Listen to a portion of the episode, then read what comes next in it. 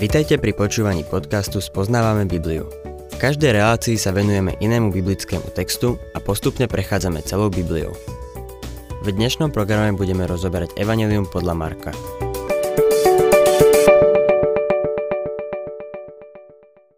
Milí poslucháči, dostávame sa k posledným dňom Ježišovho pozemského života. Táto 11.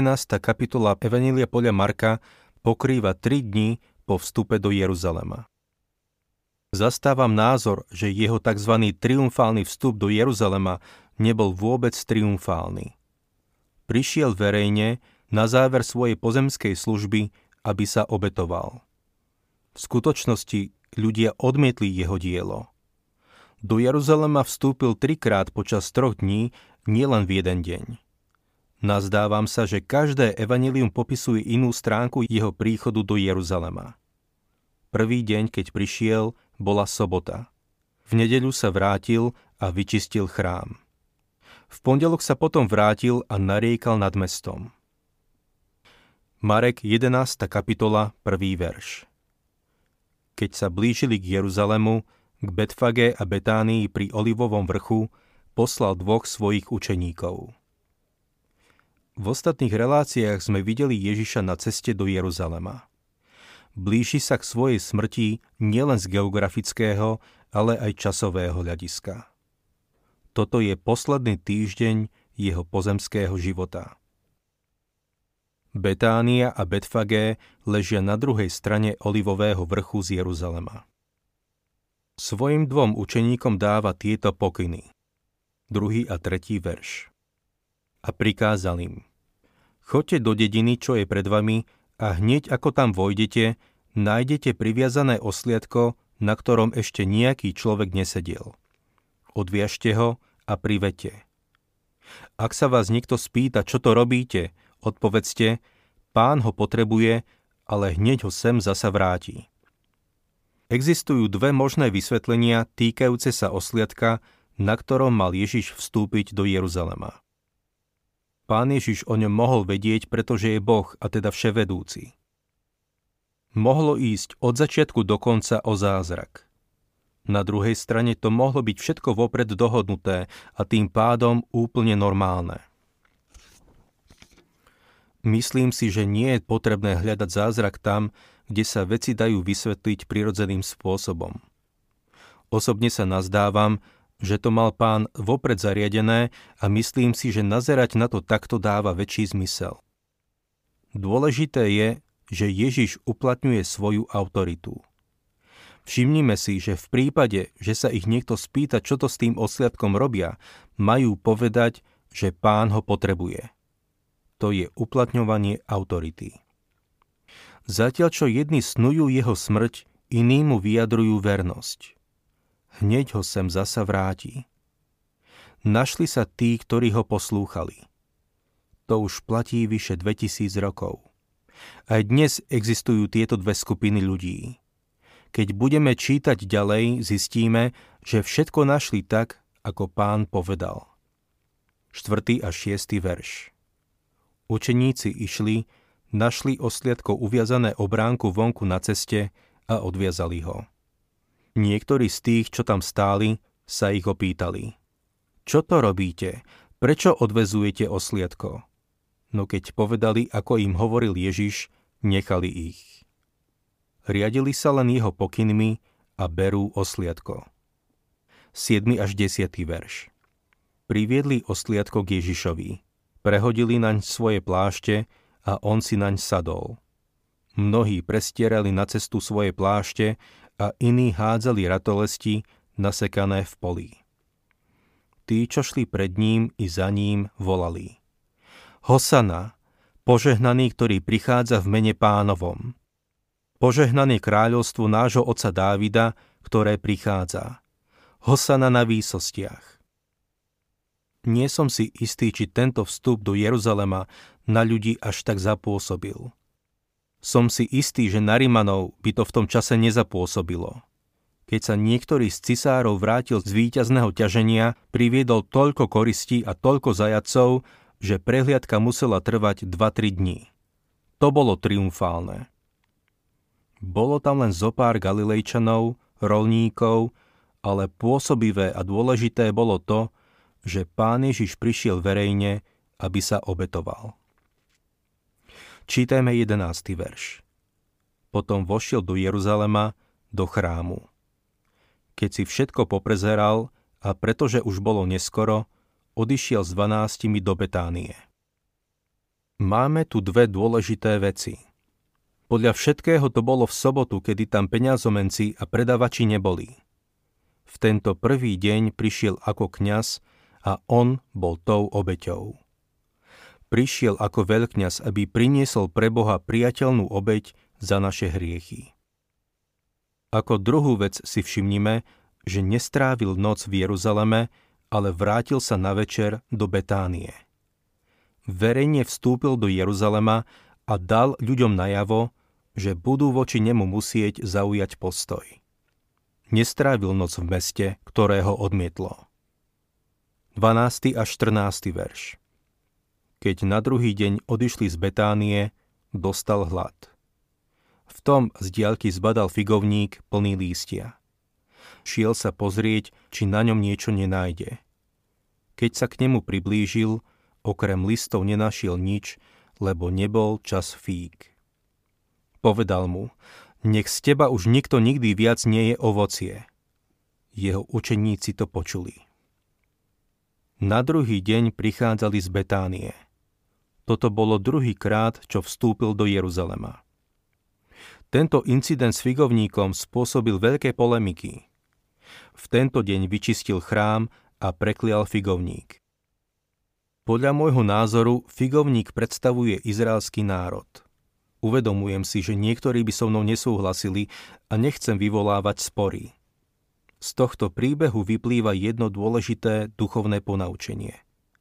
Izrael bol ako ten figovník s vonkajším lístím náboženstva, ktoré dostal od Boha, ale neprinášal žiadne duchovné ovocie. Kladím si otázku, či by sme to nemohli povedať aj o dnešnej cirkvi. Podobným prípadom bola cirkev v Laodicei nemali nič. Boli biedni a slepí a potrebovali masť na pomazanie očí, aby videli. To znamená, že Duch Svetý tam nebol. Myslím si, že presne o tomto hovoril Izaiáš v 29. kapitole 13. verši. Pán povedal, pretože sa mi tento ľud chce stať blízkym iba svojimi ústami a ctí si ma iba svojimi perami, no jeho srdce je ďaleko odo mňa a jeho bázeň voči mne je naučeným ľudským príkazom. Mám pocit, že tieto slova opisujú stav dnešnej cirkvy. Pán Ježiš preklial figovník a ten vyschol. Čítajme 15. verš. Tak prišli do Jeruzalema. Keď vošiel do chrámu, začal vyháňať tých, čo v chráme predávali a kupovali. Peňazomencom poprevracal stoly a predávačom holubov pulty. Pán Ježiš tu vyčistil chrám. V Jánovom evaníliu čítame, že ho vyčistil na začiatku svojho pôsobenia a teraz ho vyčistil znova na konci svojej služby. Stalo sa to na druhý deň, nie v sobotu, ale v nedeľu. Peňazomenci teraz boli v chráme. Boli tam, aby cudzincom, ktorí prichádzali z ďaleka, mohli vymeniť mince. Cudzinci nemohli používať svoje zahraničné mince, ale potrebovali zákonné platidlo v chráme. Títo peňazomenci si samozrejme účtovali isté percento. Svojím spôsobom to slúžilo na dobré, ale problém spočíval v tom, že pán Ježiš povedal, že sa z toho stal pelech lotrov. Stalo sa z toho náboženské šmelinárstvo. Ako vidíme, jeho verejné vystúpenie ako Mesiáša nebolo o triumfálnom vstupe do Jeruzalema. Bol odmietnutý. Nepáči sa mi to označenie a ani samotné písmo nehovorí o triumfálnom vstupe. Myslím si, že triumfálny vstup uvidíme vtedy, keď, ako čítame v prvom liste Tesaloničanom, sám pán zostúpi z neba a prví vstanú tí, čo zomreli v Kristovi, potom my, ktorí zostaneme nažive, spolu s nimi budeme uchvátení.